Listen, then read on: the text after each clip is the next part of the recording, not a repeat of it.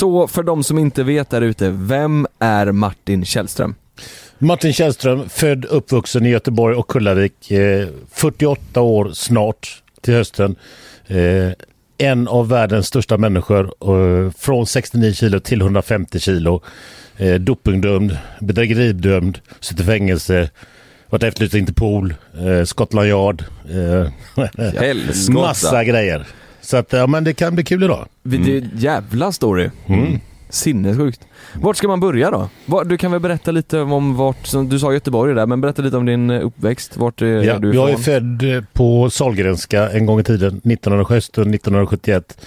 Eh, bodde faktiskt uppe på, på Guldheden. Eh, mina föräldrar hade en sommarstuga i Kullavik. Så efter ett par år så flyttade vi ut till Kullavik. Jag gick i grundskola, förskola, allt möjligt i Kullavik. Senare gick jag i Buskärsskolan i Särö. Eh, flyttade från där till gymnasiet i Kungsbacka, Lindenskolan, där jag gick nästan ett halvt år. Så att det är min, eh, det är min eh, utbildning. Gick du gymnasiet i ett halvt år? Ja, jag tänkte det. Det, Sen- det räckte för mig. Sen Sen kunde du allt. Sen, sen, kunde, jag, allt, sen kunde jag allt. Var Kullavik, hur var det på den tiden eh, när ni flyttade ut? Var Kullavik eh, fancy redan då? Det är ju, det är ju, så här, det är ju bra rykte eh, om man kollar Göteborg. Det, det räknas ju som eh, överklass liksom. Eh, Då förstod ju inte jag hur, hur jäkla bra jag hade det och hur bra jag bodde. Nej. Utan det var ju som, det är som så här, där vi, där vi är, det är det vi tror är världen. Sen om det är krig eller på en bra plats, det är vilket som. Men, men självklart, jag är mycket tacksam för att ha vuxit upp där. Eh, så att eh, ja, det var en fin, fin, fin uppväxt. Men då hade ni ändå eh, en, alltså lite pengar då kanske, familjen? Farsan hade eget företag. Han började jobba när han Ja. var 16 år. Eh, hans föräldrar dog tidigt och tog han över familjeföretaget.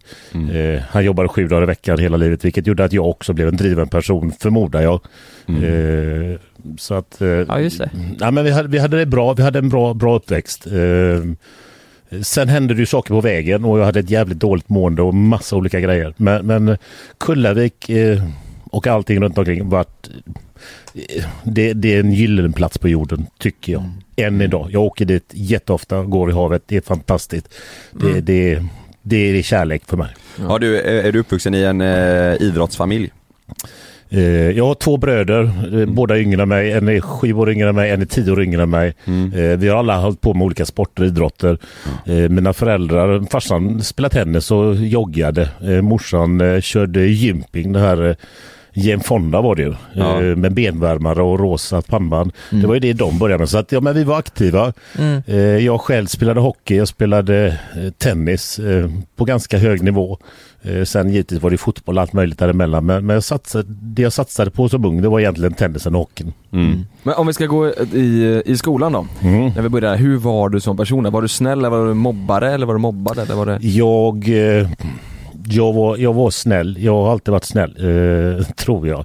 Nej, jag har väl gjort dumheter också. Nej, men vi var ganska, jag var ganska snäll. Hela vår klass. Jag kommer ihåg när, gick, när vi gick i första, andra, tredje klass så gick vi i klass C, alltså den var alltid A, B, C. Sen när vi kom till 7, 8, 9 så var det, gick vi i H, det var det A, B, C, D, F, G, H. Så vi var alltid den sista.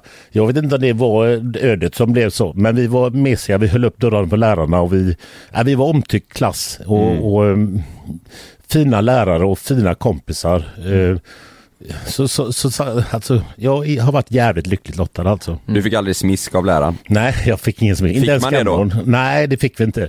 Nej. Så gammal är jag inte. Nej, nej jag menar Det, det. det, vi Ni- snackar ju fan 20-talet nu Kalle. Ja, jag fick Då- smisk. Då fick man en, Nej, det fick Det var inte. helt fick, annat. fick man en linjal på rumpan eller? Nej, men det var, det var en bra uppväxt och bra där. Det enda det som var var ju att jag kände mig, jag kände mig konstig, annorlunda. Eh, vad det var då hade jag inte en aning om, men jag kände mig inte som alla andra. Så var bara min känsla. Jag kommer ihåg att jag hade en gulsvart ryggsäck som var fyrkantig med två knä, guldiga knäppen. Eh, jag kände mig udda. Psykiskt eller Ja, fysiskt? eller? psykiskt helt Ja, enkelt. mm. Fysiskt var bra. Jag var alltid, jag hade alltid, det är väl enda, enda ämnet jag har alltid haft femmor. Det är gymnastik. Mm. Resten Ja. har ju varit tre. Jag har alltid varit en medelmåtta som min lärare sa. En medelmåtta då. Mm. Ja, eh, sa läraren det? ja, ja, Nej, men- med, på, Du är medelmåtta. medelmåtta. Men det känns och det, som det Ja men du vet det är lite roligt för det, min morsa tog upp det för Ja. eh, när jag satt inne i fängelset så kom de på besök. Det var rätt laddat för jag hade inte träffat dem på två år då för jag bodde utomlands och vice versa. Mm. Eh, Och då tog hon upp det. Ja, jag kommer ihåg när din lärare sa så här att du var en medelmåtta och det satte sig i din hjärna och du tänkte på det bla bla bla. Mm. Och det kan du faktiskt ha gjort att du vet, Ja. peppa någon, någon säger att du är en medelmåtta. Vad fan, vad är det där? Medelmåtta? Vem vill höra det, ja. Vem vill höra det? Fan, eller jag ska bli störst på jorden. ja. Så, så att, det är så Det blev det ju typ.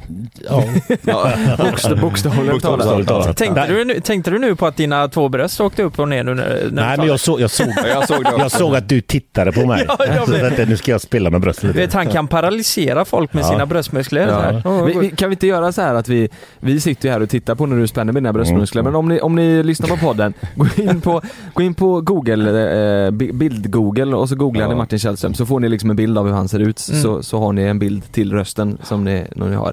Så Mm. kan han kanske spänna lite tuttarna där på eran bild också. Sen finns det mycket roligt att läsa Ja, om det blir så det. Ja, ja, ja herregud. Men det ska vi gå igenom här Ja, det istället. går vi igenom här. Men, men då, eh, varför gick du av efter ett halvår? Eh, jag spelade mycket tennis, jag satsade på tennisen. Eh, när jag var 14-15 år så jag hade inte tillräckligt starka nerver vad jag fattar idag. Jag pluggar ju mental coaching idag och jag jobbar mycket med mental coaching idag. Och det är också på grund av min bakgrund. Jag menar jag hade inte tillräckligt starkt psyke och det var likadant med den här farsan också. Jag menar jag ärvde hans beteendemönster i allting. Jag kunde spela tennis mot folk som var mycket, mycket bättre än mig och ibland vinna. Sen kunde jag spela tennis mot de som var mycket sämre än mig. Alltså mycket sämre än mig. Och du vet åka på stryk. Det var som att hålla, du vet, rack, alltså, du vet, det var bara som en klump i magen. Så när bollen kom, alltså jag vågade inte ens slå bollen. Mm. Eh, och den frustrationen, den ångesten, alltså du vet, fan jag grät ju efter matcherna. Det, det, var, det, det, det, det var därför jag la med tennis, jag pallade inte det där. Mm. Hockeyn var ju lättare för det var lagsport. Ja. Men du skulle satsa på sport, det var därför du hoppade av eh, skolan i alla fall? Att du ville satsa Då kom, på det. ja, så då kom ju givetvis då eh, skolan och jag menar, jag hade då hoppat av tennisen. Kände mig då givetvis fucking misslyckad. Hockeyn hade jag lagt åt sidan i och med att jag satsade på tennis. Eh, jag spra, började springa när jag var 16-17 år. Jag sprang mycket. Jag sprang, jag brukade springa till skolan, gjorde jag faktiskt. Till Kungsbacka, till Linneskolan. Hur långt är det då? Nästan två mil en väg. Så eh, Det är Göteborgsvarvet varje Du dag. då, sitter och luktar Ja. så in i helvete mycket lök i hela... ja, Men hur många gånger gjorde du det sa du? I, veckan? ett par gånger i veckan. Ja. Sprang hem ibland.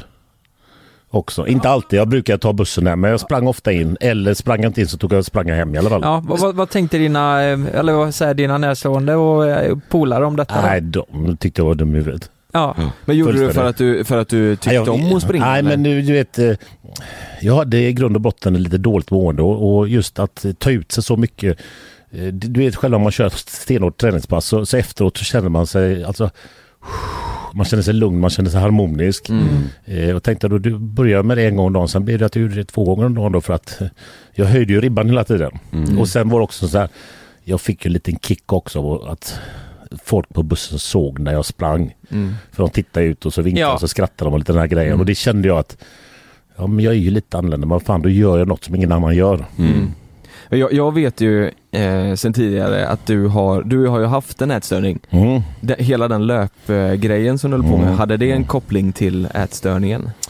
Eh, I och med att jag sprang så mycket jag gjorde jag, jag, jag sprang kanske mellan en till fyra mil om dagen. Eh, Mm. Jag sprang faktiskt längre ibland på helgerna. Mm. Lördag eller söndag kunde jag faktiskt vara ute och springa fem sex mil. Oh, nej men Eh, skojar Gjorde du det Nej. själv eller? Jag sprang själv. Mm. Jag kände fortfarande inte att jag behövde tävla med någon annan utan det var bara att Mm. jag skulle maximera mig själv. Mm. Eh, när vi springer så här mycket så klart att jag blir jäkligt hungrig och det gjorde att jag åt kopiösa mängder mat. Mm. För det var faktiskt, vet jag någon som sa som de trodde att jag hade ätstörning när jag var 17 år där. Men, eller 15, precis innan jag fick det.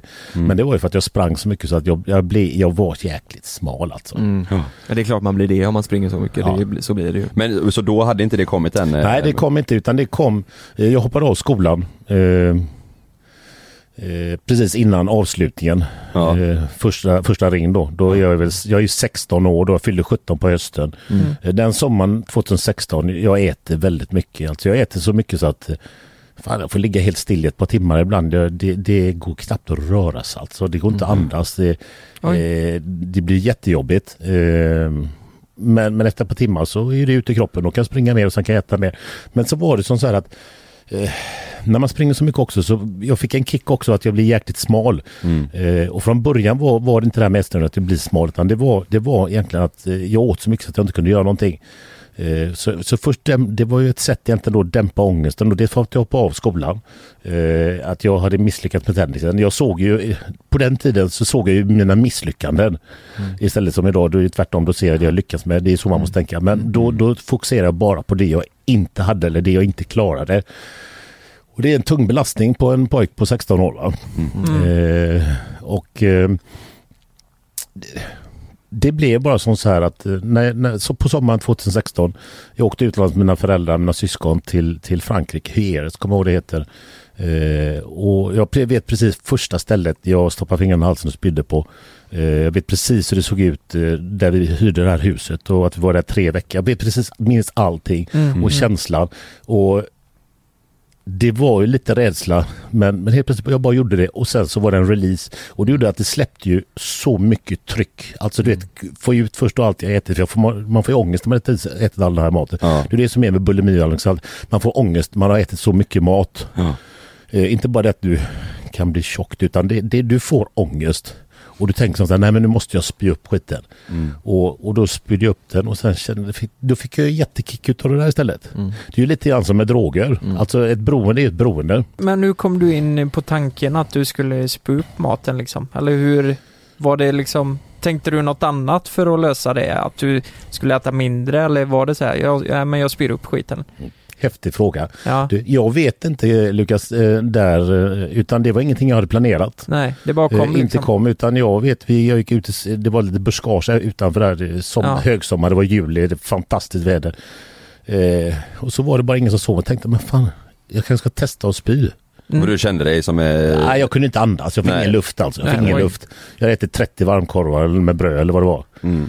Och massa andra grejer. Så jag kunde inte röra, jag kunde, fick ingen luft. Ja men eh, på riktigt nu, alltså eh, hade du ätit 30 varmkorvar? Ja, det var en jävla massa varmkorvar. Men ja, vad fan, ja. det är jättemycket varmkorv. ja, det är, det är mycket varmkorv. Jag får mig, jag får mig tre, sen är jag helt tjock. Ja. Nej, men jag tror det var ett, eh, tre paket eller någonting. Men hade du, spru- hade du Oj. sprungit eh, eller tränat innan då typ och sen Ja, men det hade i jag massa gjort där och- på... Nej, då spelade jag spelade tennis och sprungit och grejer. Ja. Det var eh, gjort. Och sen var det bara att eh, Hem och käka liksom. vi, vi var där på den här i huset vi hyrde och vi grillade och åt massa varmkorv. Kommer jag, ihåg. För jag, jag kommer ihåg, alltså än idag känner jag smaken, alltså du vet när jag spydde upp de här Mm. korvarna. Så Mm, att jag, mm. jag vet ju precis, det, det är ju etsat fram, fast i bakhuvudet på mig. Mm. Men den här började vid 16, bulimin. Mm. Hur, hur länge höll det på? Hur länge hade du det här? Om vi säger som så här, eh, riktigt kraftigt, alltså från en till fem gånger om dagen fram till jag var 26.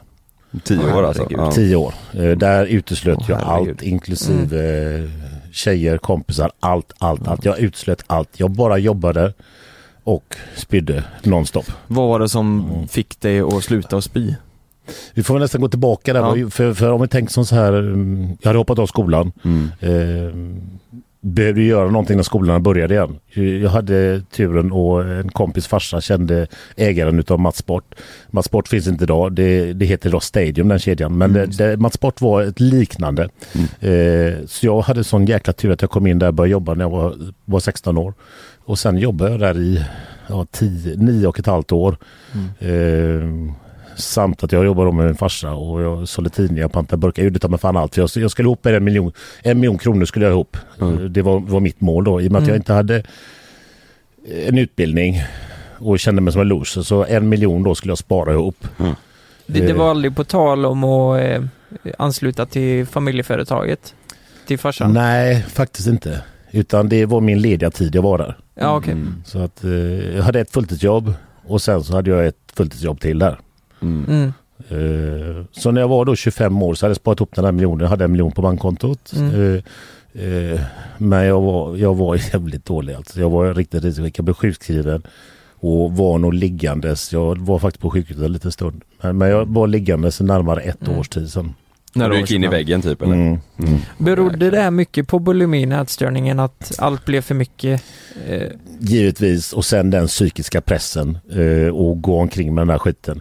Och eh, det var ingen som visste om detta. Det var ingen, Ingen. alla dessa år som visste om det. Du pratade inte med någon om det? Nej, Just för att du tyckte att det var pinsamt? Ja. eller? ja det var så. ingen visste något. Ingen Ja. anade någonting. Mm. Eh, jag var professionell på att dölja det. Men, men, men jag, jag, jag tänker så här nu, nu är vi 25 Du har eh, jobbat upp dig till en miljon, Mm. men du har jobbat sönder dig så du går in i väggen. Mm. Vad, vad händer därifrån? Hur tar du dig ut? Du har bulimi, du har gått in i väggen, du är ju nere kan man säga egentligen på botten nu. Mm, jag, jag är nere på botten där. Eh, så här var det. Även om jag var sjukskriven så gick jag till min farsa och försökte. Även om det inte blev att jag jobbade så mycket. Jag var ändå där. Eh, Jag hade liksom, det var lite konstgjord andning. Eh, jag vet jag låg bak i korridoren där, Backaplan, vi hade butiken. Och sen försökte jag gå ut och ta en kund då och då. Jag försökte åka med ut och leverera lite, lite möbler då. Farsan hade möbelbutik. Eh, men jag låg mycket för jag, jag hade så ont i min kropp. Jag hade så ont i min nacke. Jag hade så ont i mina käke. Jag hade rotfylla. Botox Cosmetic, out of botulinum toxin A, FDA approved for over 20 years. So, talk to your specialist to see if Botox Cosmetic is right for you. For full prescribing information, including boxed warning, visit BotoxCosmetic.com or call 877-351-0300. Remember to ask for Botox Cosmetic by name. To see for yourself and learn more, visit BotoxCosmetic.com. That's BotoxCosmetic.com. säkert tio tänder. I och med att du spyr Mm, upp allting så Mm, blir fett. det, emaljen försvinner. Mm. Eh, Jag, jag minns midsommarafton eh, om det var 88, 89. Alltså pulpan på mina två framtänder stack ut. Eh, Mm. Det, det gjorde ont alltså. Ja, det, det är som att borra i en tand utan bedövning. Mm. Och det gick jag runt med flera veckor Ja. innan jag gick till tandläkaren för jag skämdes så mycket. Mm. Mm. Så att jag utsatt mig för, för självtortyr helt enkelt. Mm. Men, men sen var det som så här att eh, grannbutiken där, en kompis, eh, Mikael Harestad, jag hoppas att du lyssnar på det här, du kommer lyssna på det här. Eh, de gick på gym, jag tror han är, han är på ålder med 50-årsåldern, 52-53 år. De gick på gym, tränade eh, på Olympiken i Göteborg. Och, eh, jag tyckte det var lite häftigt, det såg ändå lite häftigt ut sådär, så att jag skaffade eh, bad farsan att köpa hem lite hantlar, skivstänger och grejer. Eh, så jag började träna smått hemma. Eh, köpte gainer, alltså en gainer i kolhydrater proteinpulver. Mm. Började läsa tidningar och sen så körde jag ett pass om dagen hemma. Och kände att fan, det här, det här det här var ju häftigt. Alltså jag kände att jag fick en kick du vet när jag stod och reppade och så hade jag en spegel så du vet Mm. såg jag. Mm. Och så 69 så så blev det 70, 71, 72, 73, 74, 75 och sen så på ett och ett halvt, inte ens ett och ett halvt år så var jag från 69 uppe till 90 kilo Oh, jävlar. Mm. Mm. under ett och ett halvt år. Och det, jag fick en otrolig kick av det där. Så det, det var ju faktiskt, det var ju det som räddade. Jag hade, hade, jag, hade jag inte börjat med byggning så hade jag inte levt idag, det vet jag. Mm. 100% säkert. Mm. Eh, Det var det som fick mig, för det gjorde att jag fick livsglädje, jag fick en kick igen. Fick du något återfall då till... Oh ja, oh ja, oh ja. Oh ja. det var så? Jag hade bulimi tio år till. Inte lika kraftigt, men om vi tänker som så här att eh, från att spy fyra gånger om dagen Mm. i, de sista åren. Eh, hela min dag var ju planera, handla, äta, sova, spy, jobba. Det var ju bara det som fanns. All- Det, det fanns inget annat. Mm. Eh, när träningen kom in i bilden så var jag tvungen att göra om den här rutinen lite grann så att jag var tvungen att behålla lite mer mat. Eh, Så jag kunde inte spy fyra gånger om dagen. Jag fick ju dra ner till tre och sen till två. Det låter ju helt galet egentligen. Men jag, jag fick ju minska det. Mm. För, för att dels hade jag ingen tid att spy och sen så kände jag ändå som så att jag tyckte det var kul att bygga muskler. Eh, och att jag mådde jävligt bra mentalt. Och det gjorde ju som så att eh, det blev mindre och mindre det här spyandet hela tiden. Eh, jag gick ju regelbundet hos läkare. Jag sa fortfarande ingenting. Mm. Och de visste ingenting. Jag hade stora köttsår på ena handen. Jag är fortfarande lite där här efter tänderna. Man får, du stoppar i fingrarna i halsen och så det, Ja. tänderna i vägen och blir det att man får ärr. Ja, just det. jävlar. Va- va- vi kan väl säga så här också. Du som ändå har varit inne i det i 20 Mm, år, mm, an- eller bulimi. Mm. Har du något tips till dem där ute? Det är olika för alla såklart, men om Mm. man, för att komma ur Mm. det här. Det är ju nog många som tänker Ja, jag kan säga så jag, jag, jag, först och främst jag lider med er men samtidigt ni behöver fan inte gå och lida. Eh, för hur långt ner på den här stegen du är i ditt mående cyklar, för det är en psykisk sjukdom, bulimi Mm. anorexia. Det finns hur mycket hjälp som helst. Det viktigaste är att bara att du först och främst måste inse att du har sjukdomen. Det är steg ett. Och sen steg två är att ta hjälp. Och sen börja göra, bara börja göra så, börja uppehålla dig med saker. Börja, alltså du kan gå och träna, du kan börja umgås, du kan läsa. Att du gör något hela tiden. För när du inte gör någonting, det är då återfallen kommer. Ha gärna folk runt omkring dig för då vill du inte gå och spy själv. Eh, utan du vill ju gärna gå och hålla dig undan. Mm. Och det är svårt. Det är, det är en jättebalansgång men jag, jag lovar, det är, det är så värt det är så värt att börja jobba med sig själv. Men, men om, jag, om jag klarar det så är det klart att då klarar vem som helst det. Mm. Så Det är inte svårare än så. Mm. Du måste bara bestämma dig. Ta ett beslut och gör action. Men när, när, eh, när slutade du helt, eh, liksom, när, när kände du dig helt färdig med bulimin om man säger? För vi fortsatte efter där. Ja, det är en intressant fråga. Ja, det är lite sådär luddigt när, när det slutar. Alltså jag, jag fick även återfall under min proffskarriär. Ja. Ett par gånger. Jag menar eh, familj, fru och barn, två barn. Eh, inte så ofta men jag menar när det blir för pressat, för stressat. Ja. Då, då, det är ju de här, det är ju situa- situationer när vi mår dåligt. Det är Ja. då vi får våra återfall. Alltså Mm. mår du jävligt bra så får man ju ofta inga återfall. Det är likadant som en alkoholist. När, när en alkoholist håller på och dricker eller när han minskar sitt drickande och mår bra. Så, så det, då, Mm. då kan han sluta. Men Mm. så får han lite ångest eller det händer en sak eller kommer en, en räkning som han inte räknat med. Ja men det är ju då han dövar sig. Ja. Eh, så, att, så att det gäller Det är nog väldigt vanligt i missbruk ja. Ja. Att det, Mm. Eh, Jag fick faktiskt ett återfall, kommer jag på nu. eh, Vad var det? December 2013. Jag bodde i England eh, med min flickvän uppe i norra England. Skulle flytta ner till London för det var ohållbart där jag bodde. Jag behövde en, skulle träffa en ny sponsor i London och Mm. det var en stressad period. Min tjej hade åkt hem till Sverige. Eh, Ja, jag var ju efterlyst i Interpol också. du tävlade vid den här tiden? Ja, jag tävlade där. Mm. Så att jag var stressad och pressad och, och då var det, fick jag ett återfall där i december 2013. Det är första på flera, flera år. Jag har inte fått något sedan dess. Men det bara kom alltså. Mm. Jätteskumt och jättetufft.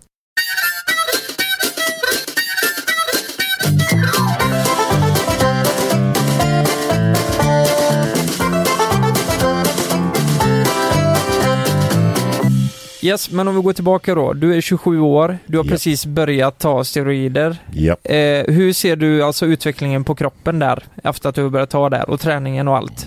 Ja för det gick ju ändå, eh, förlåt men det gick ju ändå snabbt där första, när du gick från 69 kilo upp till eh, 90 sa du va? Mm, mm.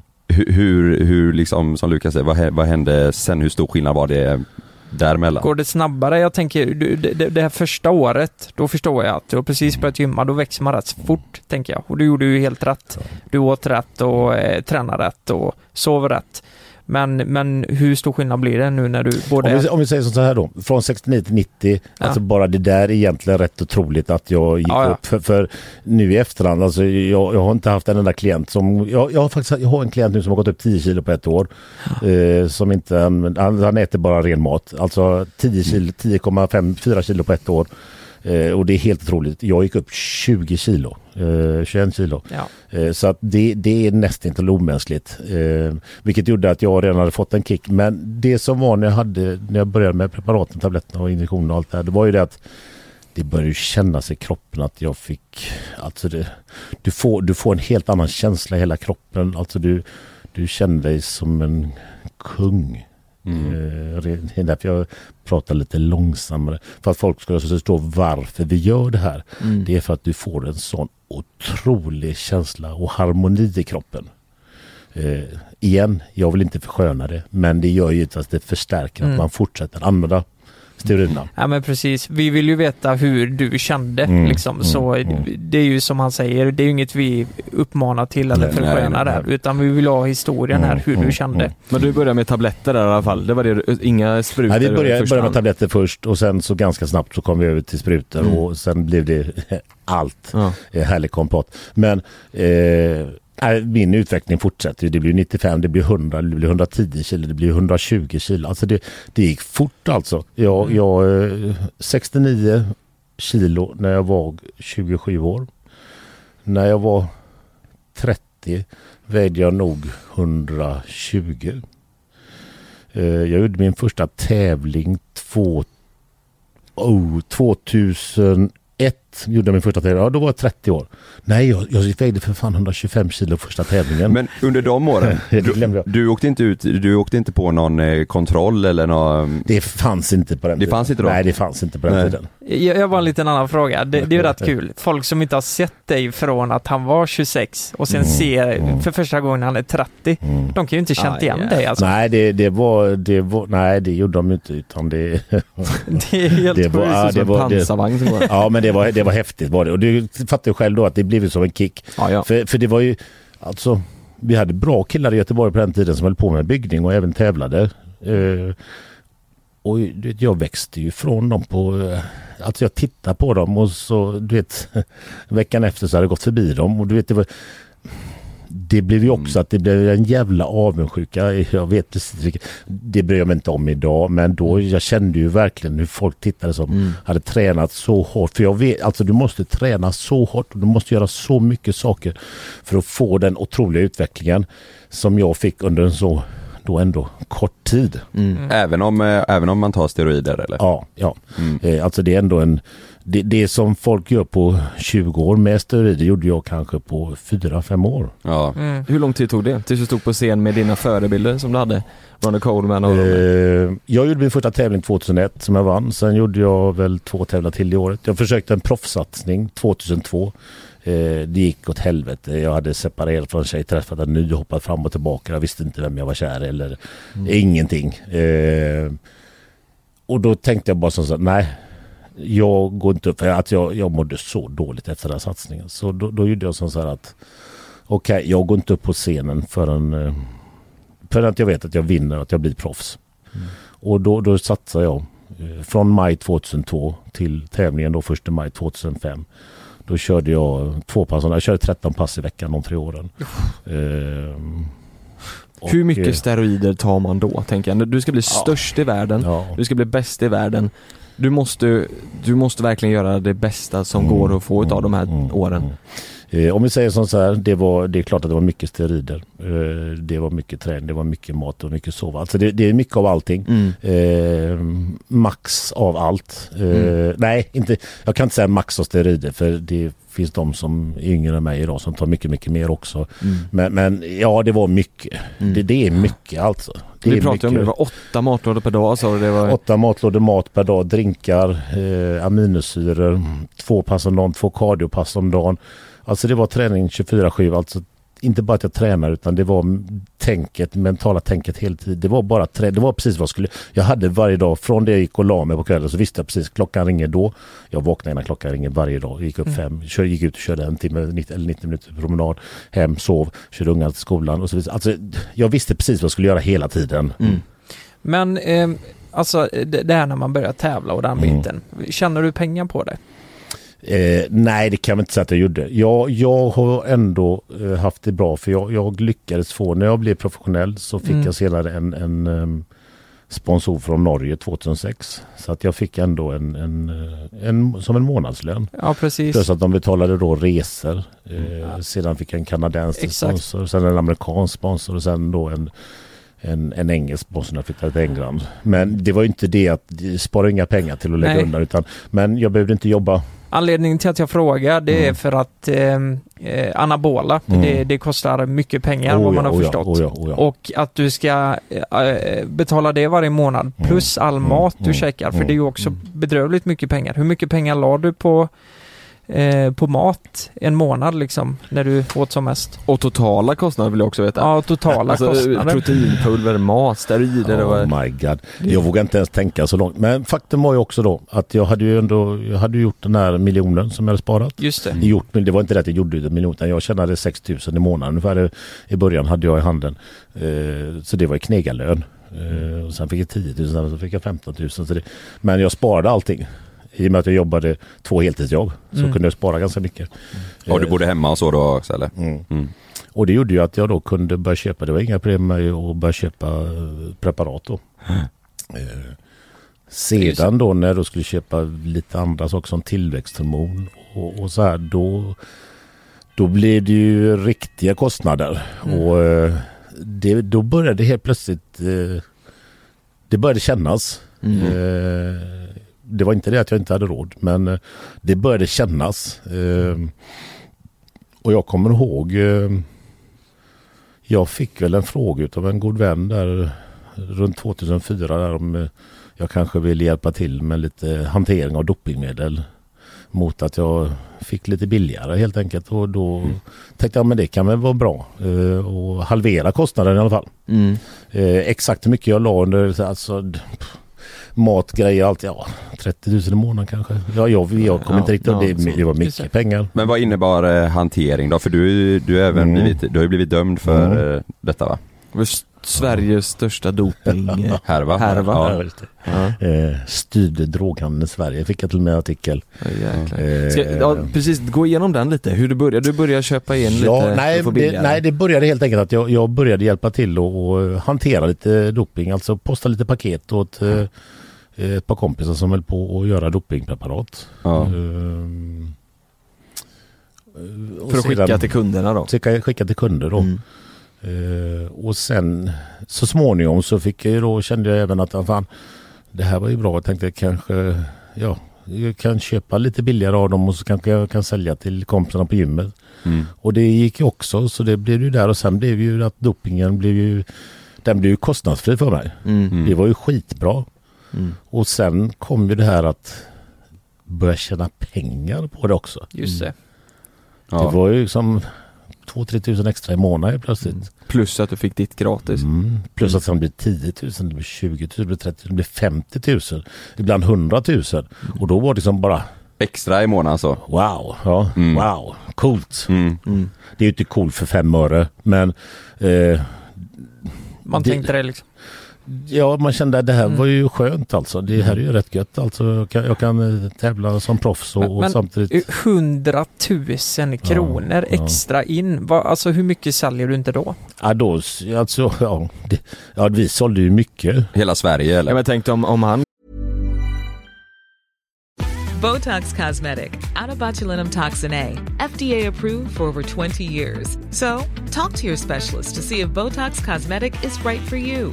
For full prescribing information, including boxed warning, visit BotoxCosmetic.com or call 877-351-0300. Remember to ask for Botox Cosmetic by name. To see for yourself and learn more, visit BotoxCosmetic.com. That's BotoxCosmetic.com. gav eh, 20 000 för, i månaden på sitt.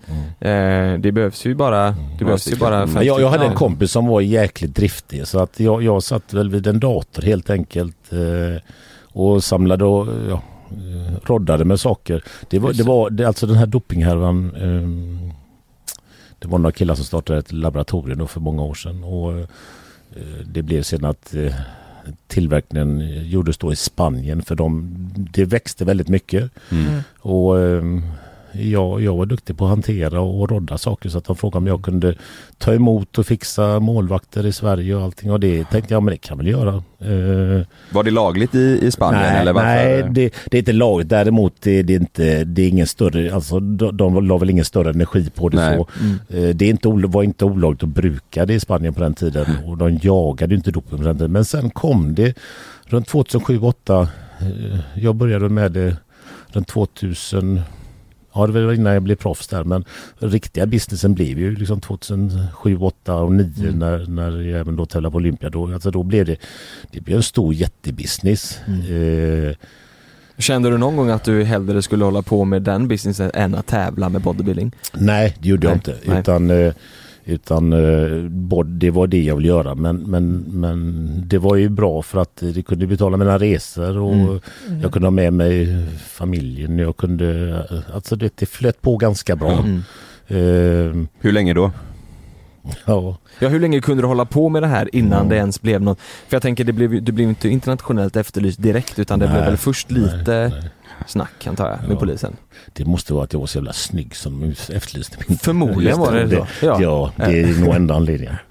Nej, så här var det. det, det eh, jag tävlade på Olympia 2009 i eh, september. Mm. Eh, och jag vet när jag även var på Olympia där så eh, huvudmannen, vi satt och mejlade mycket och det, det hade börjat bli lite strul då. Han tyckte inte jag skulle lägga någon fokus på det just då utan fokusera på min träning. Eh, jag, ja, na, namnet på den här personen är helt oväsentligt. Mm. Han är fortfarande inte gripen i alla fall och eh, hoppas han mår bra och mår bra och har det bra.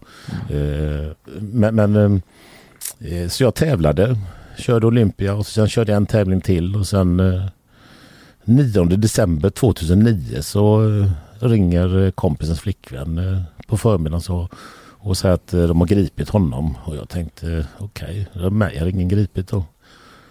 Och eh, det var lugnt, jag skulle åka och träna på eftermiddagen så jag la mig och sov lite i pojkens säng, jag var ensam hemma.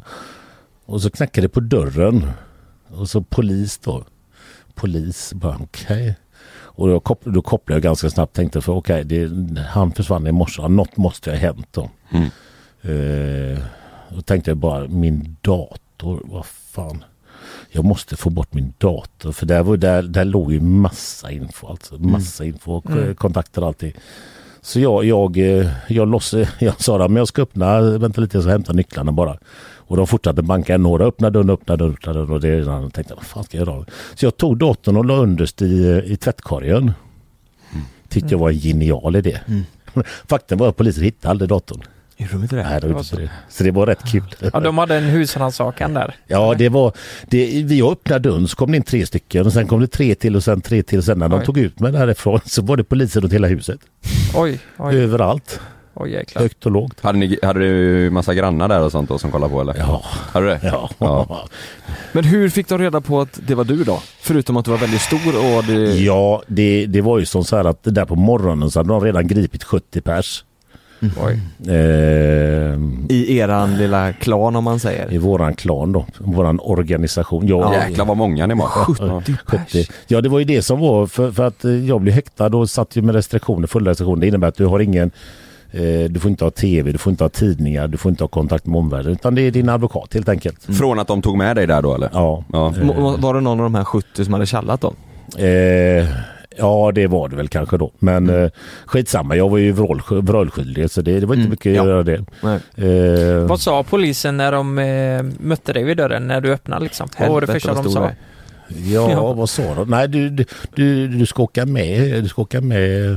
Åklagaren vill prata med dig. Jag tänkte åklagaren skickar inte 17 poliser. Men ja, ja, så Mm. det var ju bara att ta- byta om kläderna och åka med. Just det. Och sen hamnade jag ju på, vad heter det nere i Mölndal, i Raminogatan där borta. Mhm. En sån där cell med gul madrass och Mm. Ja. Mm. ja, det var ju häftigt, eller på att säga. Det var ju inte alls häftigt.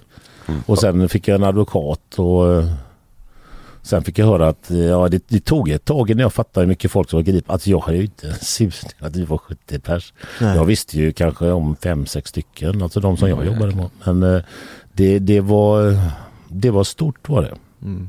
Det var stort. Men då hade de gripit dig och då hamnade Mm. du i häktet där? Då hamnade vi i häktet. Ja. Och vad hände sen då? Vad blev du, vad, Ja. blev du dömd den gången? Nej, det blev jag inte utan jag satt i häktet eh, eh, i Göteborg ett par veckor. Eh, tänkte, men jag tänkte, men bara, det är ändå tre veckor kvar till jul, alltså 9 december till 24. Ja, Men ja, det är lugnt, liksom, julafton det, det är jag ute till, det är inga problem. Mm.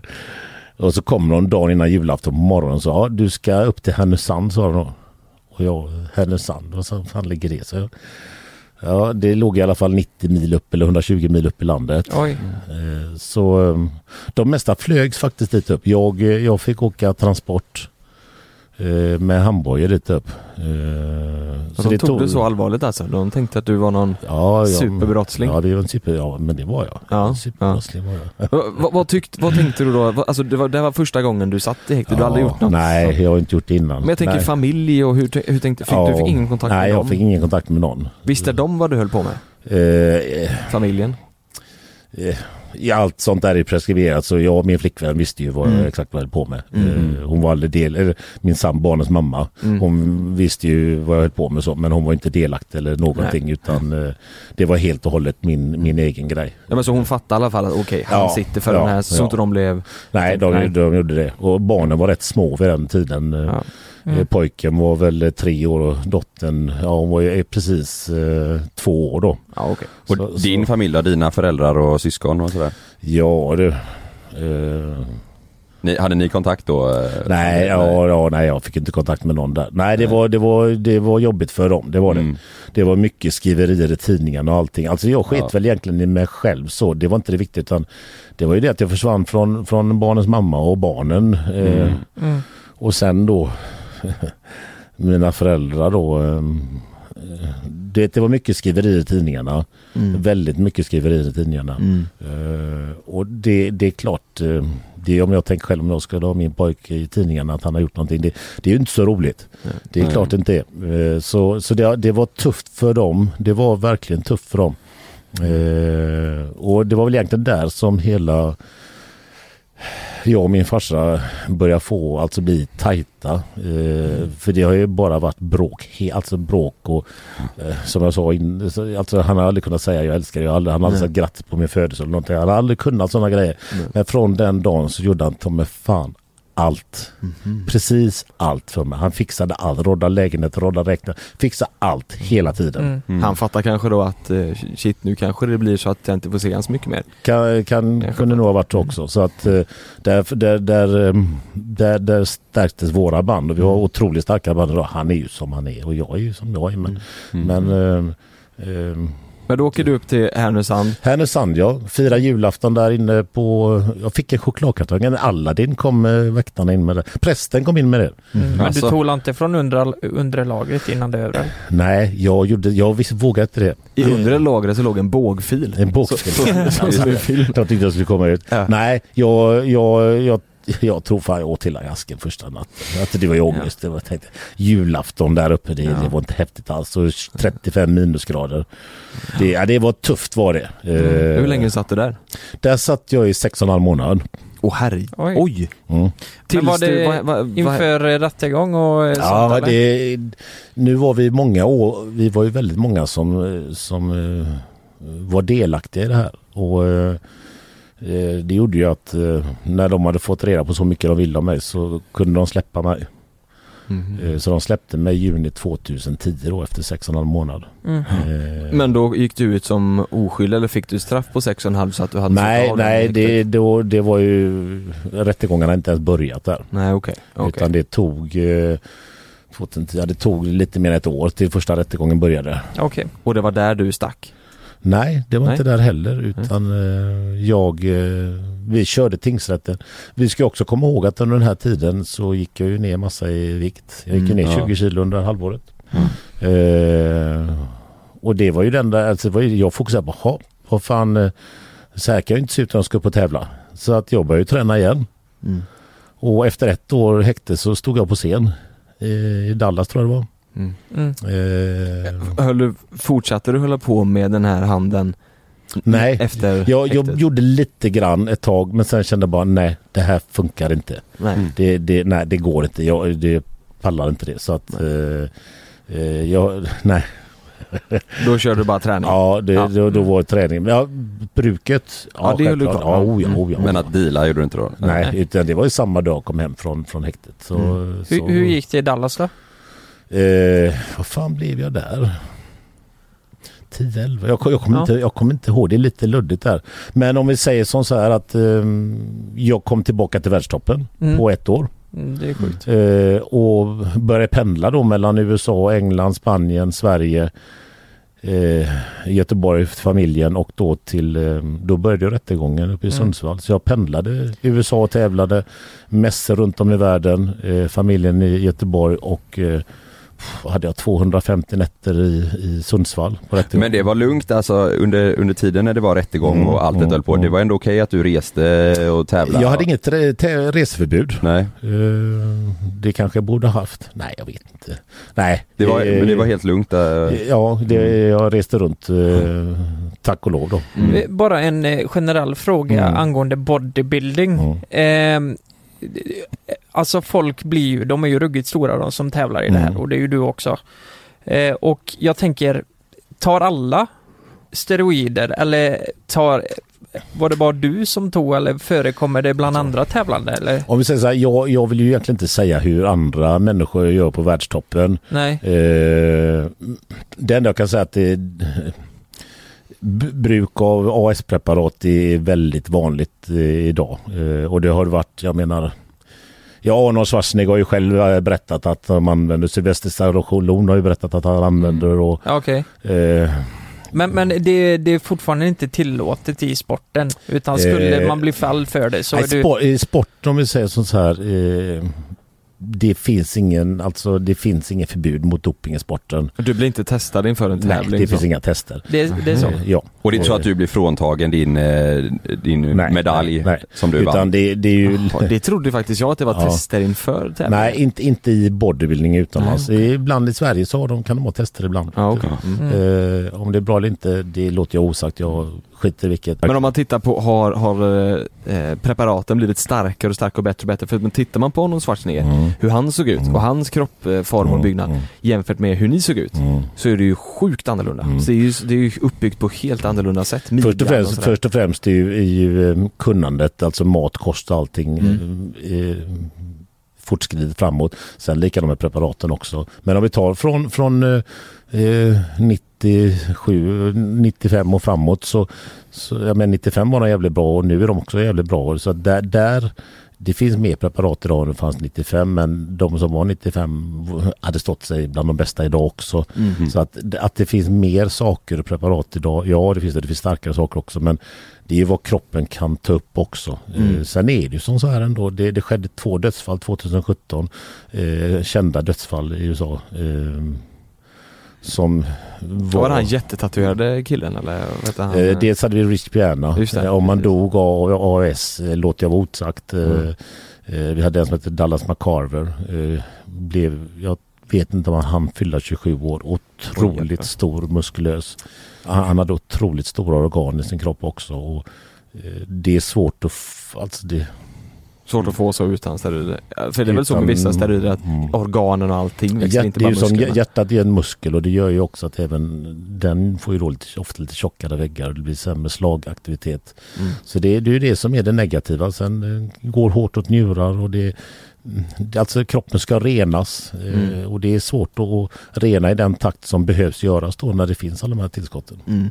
Men om vi går tillbaka till där nu då, du hade, Mm. eh, rättegången börjar. Mm. Eh, du hade precis vunnit den här tävlingen, eller varit med i den här tävlingen i Dallas. Eh, och rättegången börjar. Mm. Mm. Eh, vart, vad, hur, går man, hur går du därefter ifrån? Från rättegången till att du hinner bli internationellt efterlyst? Rättegången, jag tror första rättegången varar i ungefär 10 månader.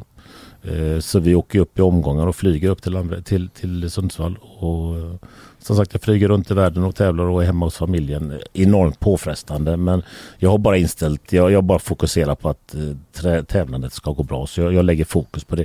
Tränar stenhårt. Jag kommer ihåg åklagaren sa till mig när de såg mig, jaha du har gått upp i vikt igen. Så jag, jajamän jag har gått upp i vikt igen. Så jag, 20 kilo har gått upp.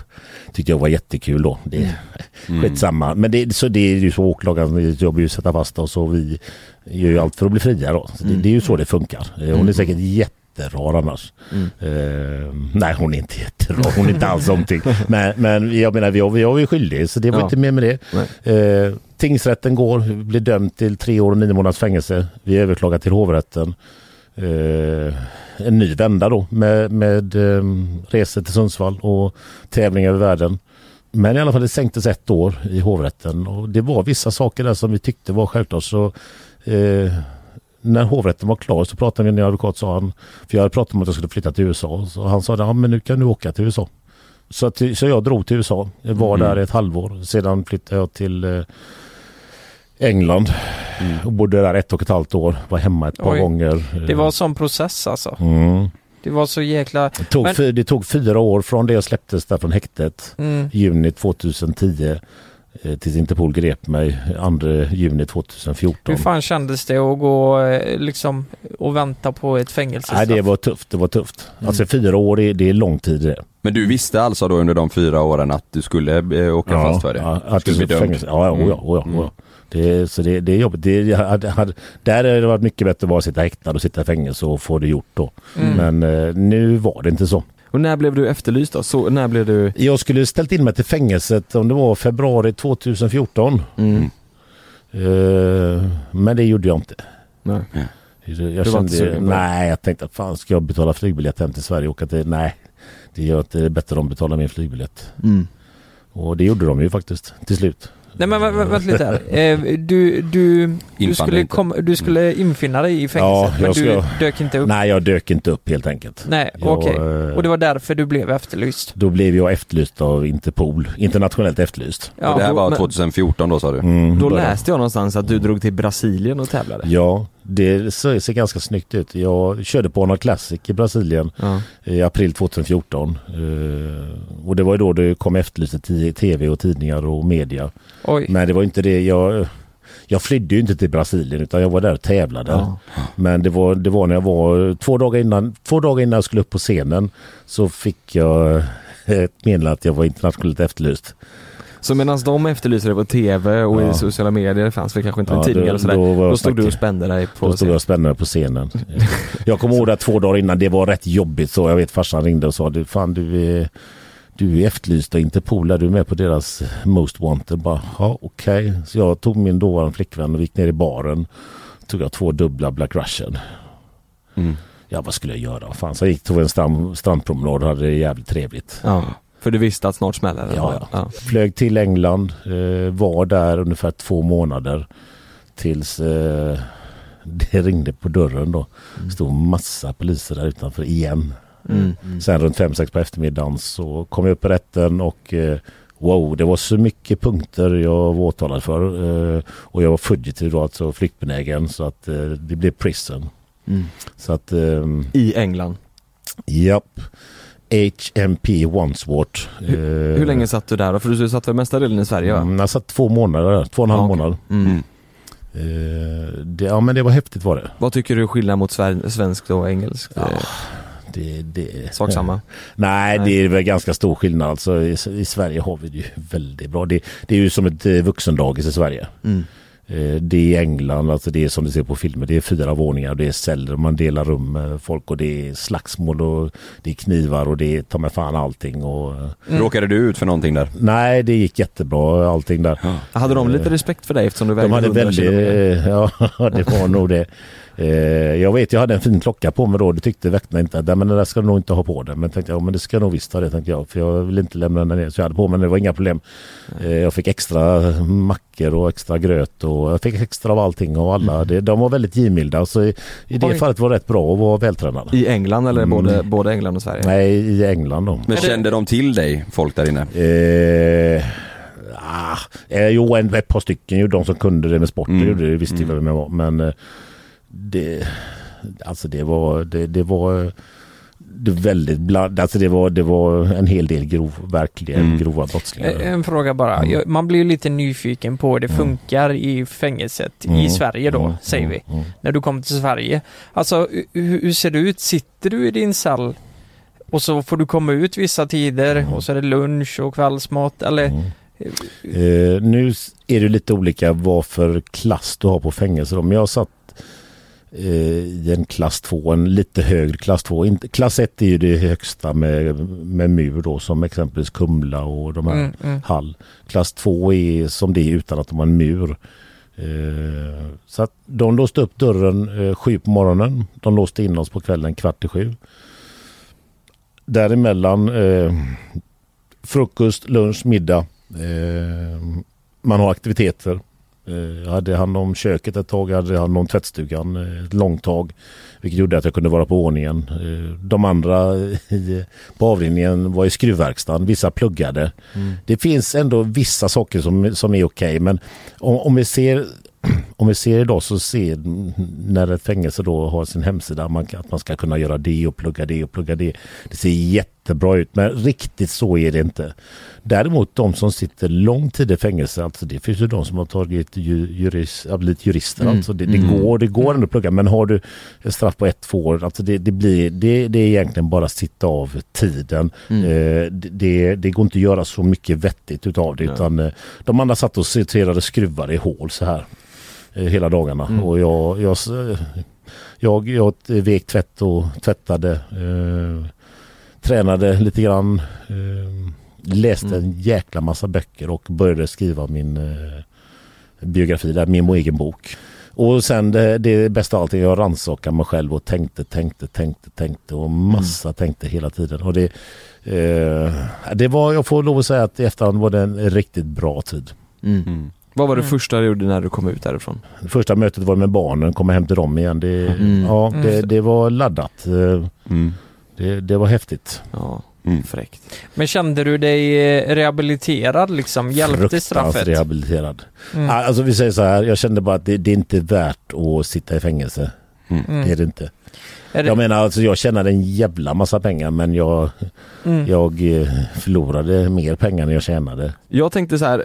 eh, jag vet att vi har ju fått lite frågor ifrån våra följare. Mm. Ska man hitta någon som man, som, som man tycker är bra Mm. och, så, och så kör vi på det. Mm. Absolut. Ehm, jag har en som, som, eh, som är eh, Ja men som är nog en stereotypisk fråga, Mm. många tror.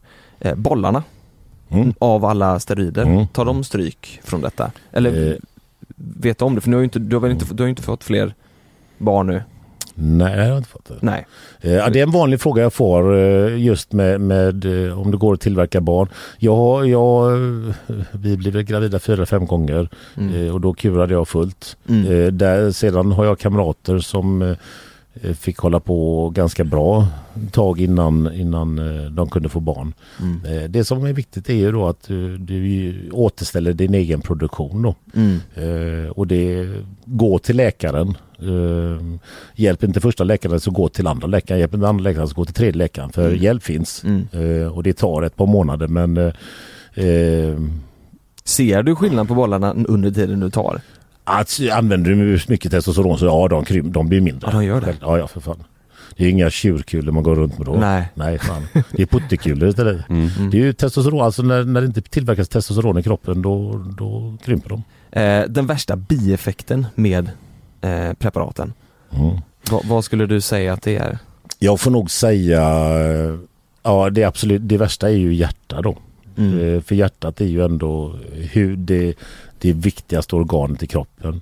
Eh, Jag själv eh, för tjock, eh, vänsterkammaren är förtjockad. Det är ju så, här, hjärtat är en muskel som allt annat i kroppen och den växer ju också givetvis som alla andra muskler gör. Mm. Mm. Jag lever och hjärtat slår idag så, så jag är tacksam för det. Mm. Men det att jag har fått en liten negativ påverkan, ja det har jag fått. Känner du av det? Att den är tjockare? Nej, jag känner kanske inte av det på det sättet. Men ehm, eh, jag hade en period där för två år sedan där, där jag var jäkligt trött och hängig och Mm. eh, eh, blev sjuk, väldigt mycket sjuk och dålig. Och jag, jag tror det hade en bidragande orsak, Mm. garanterat. Mm. Absolut. Mm. Eh, jag menar det här med akne och hår, hår det, det är ju inget farligt egentligen. Utan hjärta, njurar eh, och så då mm, en del får då psykisk ohälsa utav det. Men Mm. alltså är du det är ju hur du är som person också. Alltså den här psykiska biten. Men, Mm. men att det påverkar, ja garanterat. Ja, jag, jag, jag tänker jag kör tre, eh, tre snabba. Mm. Eh, hur mycket tränar du idag? Jag kör fem till sex pass i veckan. Eh, oftast sex pass i veckan faktiskt. Mm. Vad väger du idag? Eh, ja, men jag väger ganska mycket. Jag tror jag väger 136-137 kilo. Ja. Och så Så- sista frågan som eh, många har frågat här. Blir det någon veteran-comeback? När det gäller professionell då eh, så finns det egentligen finns inga veterantävlingar längre utan Okej. eh, är du proffs så är du proffs. Eh, jag låter den faktiskt vara osagd. Jag får frågan ganska ofta. Just nu är det inte aktuellt för det är så mycket annat som är på tapeten. Ja. Eh, och eh, min flickvän eh, tävlar nu ska upp på Arnold Classic här nu eh, som proffs eh, Mm. om två veckor, två och en halv vecka. Eh, så det är fokus där. Jag känner väl ganska, jag hade ett väldigt sug på det här Mm. med att tävla igen. Jag skulle, göra, jag skulle göra det men jag har ärligt talat, jag har inte så mycket att bevisa eh, på scenen. Nej. Eh, jag menar Mm. Eh, Jag brukar skoja som så att jag är fortfarande Sveriges grövsta 48-åring. Och då säger han, "För du är den grövsta i Sverige har och fortfarande och någonsin haft. Mm. Eh, Och det är ju lite charmerande när man är 48 år tänker jag då. Mm. Eh, Men, men det, är inget, det är inget behov jag har så utan eh, eh, Blir spontant i så fall? det blir spontant. eh, Och det, det, det måste komma ett sug efter det. För den tiden. Och sen är det också som så här, jag vet inte riktigt om jag är beredd att lägga min hälsa på Nej. göra det när jag är Nej. närmare 50 år. Nej. Nej. Eh, jag har ungar och jag har, jag har massa roliga saker jag ska Mm. göra. En, jag kan ta en snabb till, som jag, jag fick jättemånga på den. Mm. Hur mycket tar du bänk? Du vet det är klassiska, klassiska frågan. Mitt svar till alla är att jag tar förbannat mycket. Det är så. Det är det svaret. Alla vikter. Alla vikter tar. Ja. Men har du något sånt, eh, har du något personbästa som du Nej, kan jag har, aldrig, jag har faktiskt aldrig gjort så. Man säger knäböj, marklyft och bänkpress, eh, personpress. Nej, jag har aldrig kört någon sån etta. Mm. Jag brukade träna med 185 kilo bänkpress och göra en 10-12 reps när jag var Oj. som starkast. Hur mycket sa du? 100? 185. Åh herre jävlar. Idag gör jag inte alls så mycket. Men det vad fan- 130 då kanske? Nej, jag, jag vet inte. Nej. Jag, jag tar några blåa, några röda. Ja. Ja, samma här, det är samma här jag. Ja men det är så här, man tävlar inte i vikter med, med sig själv Nej. utan det är storleken på sig själv man Det är tävlar med. storleken, det är Ja. visionen. Nej men det ska vara kul, man ska ha pump i kroppen och det, ska, det viktigaste är att jag har kul. Jag är gammal och har lite ont lite här och var också. Så jag, det är inte viktigt för mig att träna tungt längre utan Nej. eh, det viktigaste är att ha skoj. Och sen kunna hjälpa andra människor. eh, i- i det här, i den här resan. För, för jag menar, jag har varit på platser som få människor har varit, både själsligt, andligt, eh, spirituellt, eh, mänskligt, eh, galna platser, bra platser, dåliga platser. Mm. Och det gör att jag, jag kan hjälpa, jag hjälper väldigt många människor idag eh, att nå sina mål. Det är ju det du jobbar med idag, coaching. Mm, mm. Hur, hur når man dig ifall man vill Alltså, eh, jobba med dig? eh, Sök upp mig på Instagram, Källström Martin. Sen, sen kommer nu seminarierna här till hösten. Eh, och det, det, det är häftiga saker som är på gång alltså. Och Mm. sedan boken. Alltså idag har vi pratat en hel del men eh, alltså de här snaskiga sakerna som, som är, alltså jag, jag kommer i boken vara helt öppen med vad jag tog, hur Mm. mycket jag tog. Alltså folk kommer ramla baklänges. Mm. Folk kommer inte tro att det är sant. Mm. Och sen så här, vi lever bara en gång. Jag, jag levde en jävla bubbla. Eh, men där jag lever idag och dit jag är på väg. Eh, helt fantastiskt. Mm. Underbart att höra ju. Fan vad Mm. intressant det här har varit att lyssna alltså. Ja det är ju så annorlunda från våran värld så att det går Ja. inte. Det har verkligen varit. Jag tror ni också tycker att det har varit ganska intressant att lyssna på. Mm. Ni som lyssnar. Hoppas ni känner att vi har fått med mycket frågor som ni också Ja. funderat över. Andra gästen. Ja. Andra gästen och eh, ja precis, lämna en kommentar och skriv vad ni tycker om vi ska ha fler gäster. Ja. Vi har pratat om kanske en i månaden för att få någon slags eh, struktur. Mm. Vi får se. Ja. Kanske blir det oftare, kanske blir mer sällan. Vi, vi får se. Men det är så sjukt när man, eh, som när du pratat idag, man bara sitter här och Mm. det, det är så jävla gött att lyssna alltså. Mm. Ja. Det är det Det är helt fantastiskt. Mm. Mm. Det är så främmande för mig. Alltså jag, jag, jag, jag vet ju knappt vad anabola är Fast vänta liksom. nu, du har ju bänkat 90 kilo Lukas. Mm. Du är ju inte helt främmande, du är ju grov. Ja, men kolla på dina biceps, Det, det var ju på passning. kolla på de biceps. Ja. Tack så jättemycket Martin för att Tack du varit själva. med i Tack Tack för våra att du kom. 44 44 avsnitt, andra med gäst. Ja. Lycka till med boken och, och Mm. glöm inte nu att vi, vi har även ett, eh, eller det kommer ett avsnitt på Youtube eh, där vi får testa eh, en dag som bodybuilder med Martin. Light kan man väl säga. Ja, light ja. Ja. Mm. Nej det var riktigt bra, det var Ja. riktigt bra, det måste ni titta på. Ja, Vi hörs i nästa vecka. det gör vi. Tack Gäst för att ni. Tjaba. Tack så jättemycket. Hejdå. Glöm inte att du kan få ännu mer innehåll från oss i JLC med våra exklusiva bonusavsnitt Naket och nära. Med Mellan himmel och jord plus i samarbete med Acast kan du få tillgång till alla våra vanliga avsnitt reklamfritt samt exklusivt innehåll i den podcast-app som du själv helst väljer att lyssna igenom. Exakt så, så klicka på länken i vår podcast avsnittsbeskrivning för att signa upp dig direkt.